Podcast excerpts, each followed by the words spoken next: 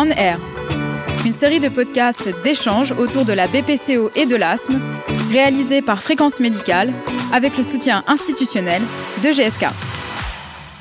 Bonjour à toutes et à tous et bienvenue dans cette série de podcasts On Air, lors de laquelle nous allons vous aider à mieux comprendre les maladies respiratoires comme l'asthme et la BPCO. Pour l'épisode d'aujourd'hui, nous allons nous intéresser à l'asthme et aux allergies. Et pour en parler, nous recevons le docteur Céline Palussière, allergologue à ce nom. Bonjour docteur Palussière. Bonjour. Pour commencer, pouvez-vous nous rappeler comment devient-on asthmatique quand on est allergique? Les premiers symptômes d'allergie se portent souvent sur la sphère ORL. Donc, on a des rhinites allergiques qui peuvent commencer dès l'enfance, mais aussi à tout âge de la vie. Donc, on a une inflammation des muqueuses nasales qui se traduit par euh, l'obstruction, la rhinorrhée, les éternuements, qui sont très classiques.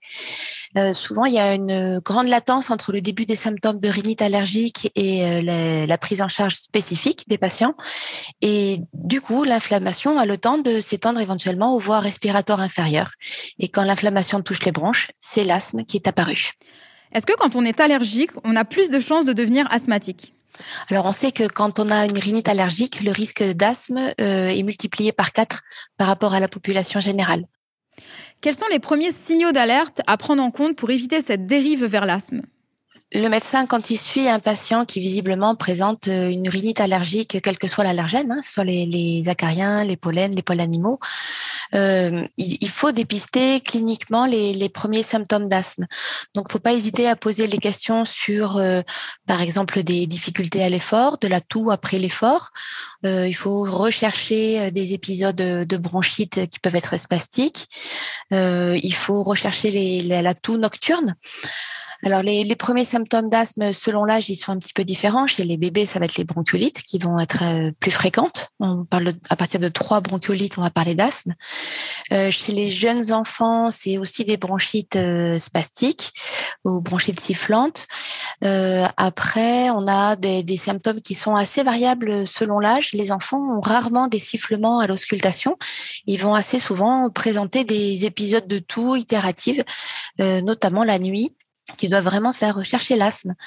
Euh, chez l'adulte, voilà, c'est les, les, les, symptômes euh, dont on a parlé là tout, à l'heure, donc avec euh, les sifflements, la toux, la difficulté à l'effort.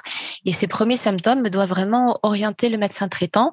Euh, on commence évidemment par euh, donner des traitements symptomatiques, des bronchodilatateurs, et c'est leur utilisation aussi qui va mettre la puce à l'oreille et devoir orienter le patient vers le spécialiste. Et quels sont les traitements dans ce cas? Quand on a un asthme intermittent, on prescrit toujours un bronchodilatateur à courte durée d'action euh, qui va être à la demande. Donc bien insister sur euh, les symptômes qui doivent alerter le patient, quand est-ce qu'il va en avoir besoin. Et puis quand on a un asthme persistant, on va instaurer les, bronchodilatateurs, pardon, les corticoïdes inhalés. Euh, donc là, il y a des, paliers qui sont bien établis selon les recommandations avec des, des, dosages différents selon les, paliers des, de l'asthme.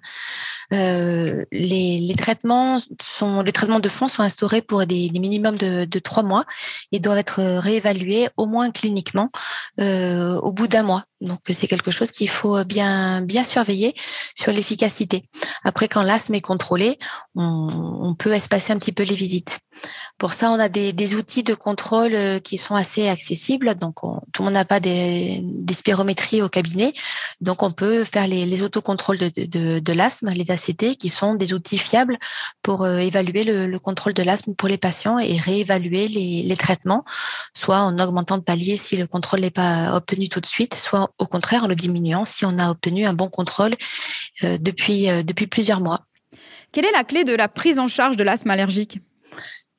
Comme euh, dans toutes les pathologies chroniques, l'observance, c'est vraiment la, clé de la prise en charge euh, des asthmes, euh, y compris des asthmes allergiques.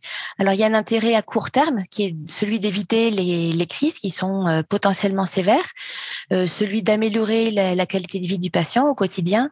Et puis, l'intérêt à long terme, c'est d'éviter que l'inflammation chronique des bronches n'évolue vers la bronchopathie chronique.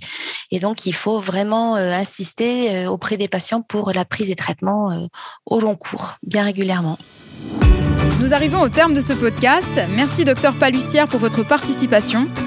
Merci à vous, chères auditrices et auditeurs, pour votre fidélité. Quant à moi, je vous donne rendez-vous très bientôt pour un nouveau podcast en air.